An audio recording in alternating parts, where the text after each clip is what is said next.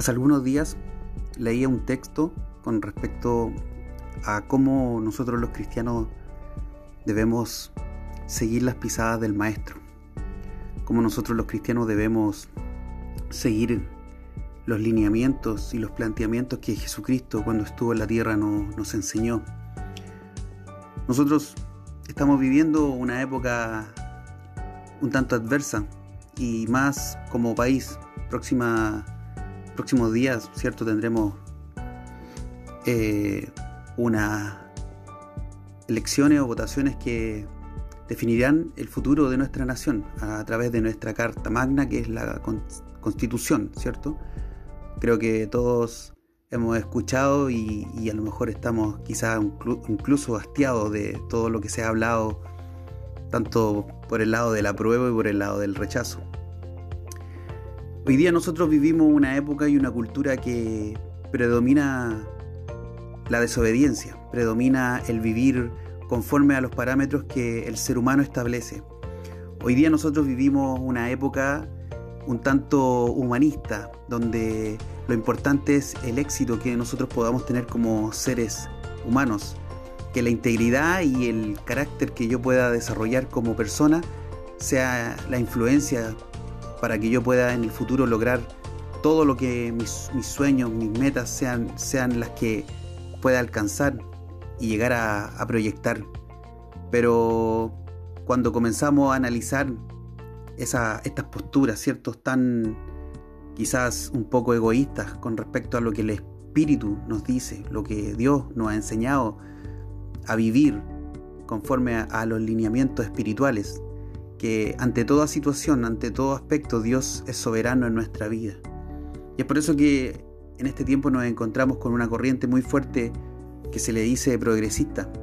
El progresismo es una eh, quizás doctrina cultural contemporánea que ha manifestado y ha demostrado que lo único que le interesa es el pensamiento del ser humano, el cómo yo me desarrollo, el cómo yo soy, el cómo yo puedo lograr vivir conforme a lo que yo espero, a lo que yo requiero y a lo que yo eh, aspiro. Y, muchas veces, eh, y en el último tiempo me he dado cuenta de que la iglesia también ha caído en el progresismo. Hoy día existen pastores, existen líneas eh, quizás de pensamientos doctrinales que sirven al Señor, que quizás el aborto no es una mala idea, que quizás el matrimonio entre dos personas que se aman independiente del sexo también a Jesús le agrada. Que hoy día enseñarle a nuestros hijos de sexo en los colegios es algo que debería ocurrir. Y esos pensamientos progresistas que solamente buscan el bienestar de, algunos, de algunas personas, eso lo, lo venimos viviendo desde la época de la iglesia primitiva, de la iglesia antigua.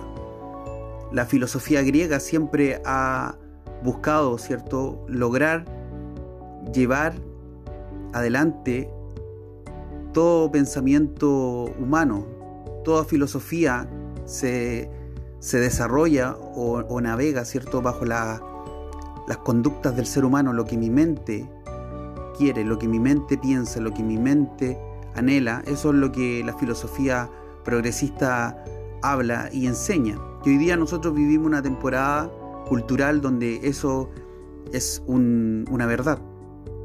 Hoy día la gente quiere vivir bajo sus parámetros, bajo sus condiciones, bajo lo que ellos esperan.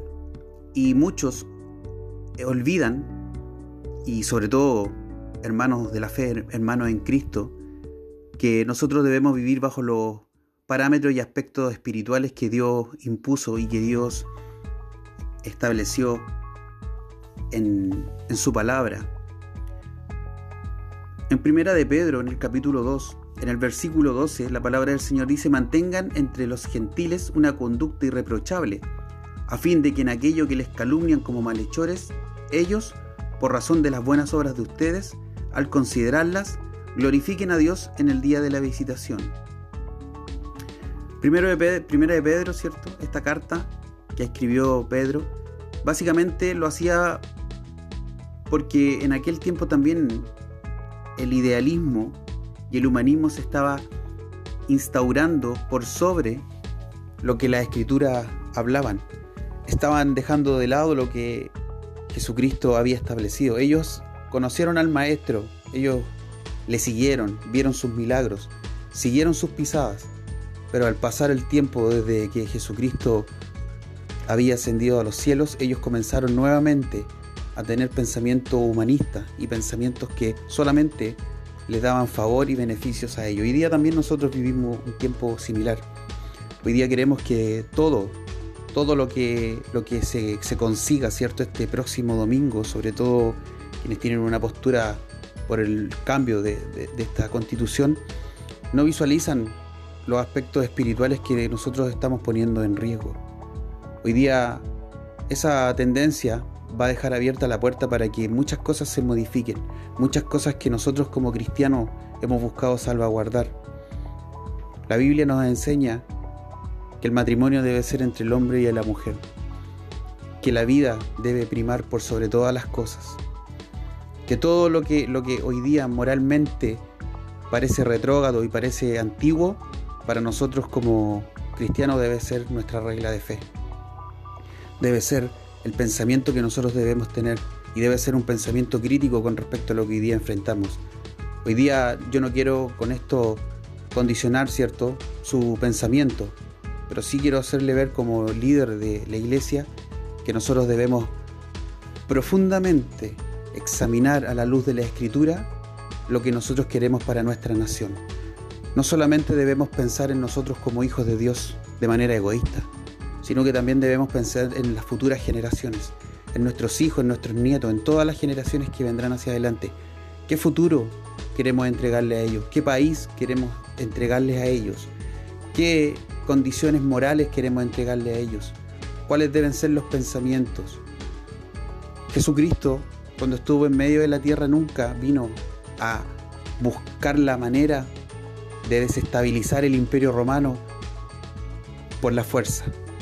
Muy por el contrario, Jesucristo cuando estuvo en la tierra vino a dar muestras, enseñanzas claras de lo que Él buscaba, era que cada uno de nosotros pudiera ser reconciliado, no solamente entre nosotros como hermanos, como hijos de Dios, sino que pudiéramos ser reconciliados por Dios. Él pagó el precio, Él fue inmolado, Él fue sacrificado para que nosotros pudiéramos ser reconciliados con Dios. Y hoy día eso mismo nosotros debemos buscar como hijos de Dios la reconciliación entre el hombre y Dios.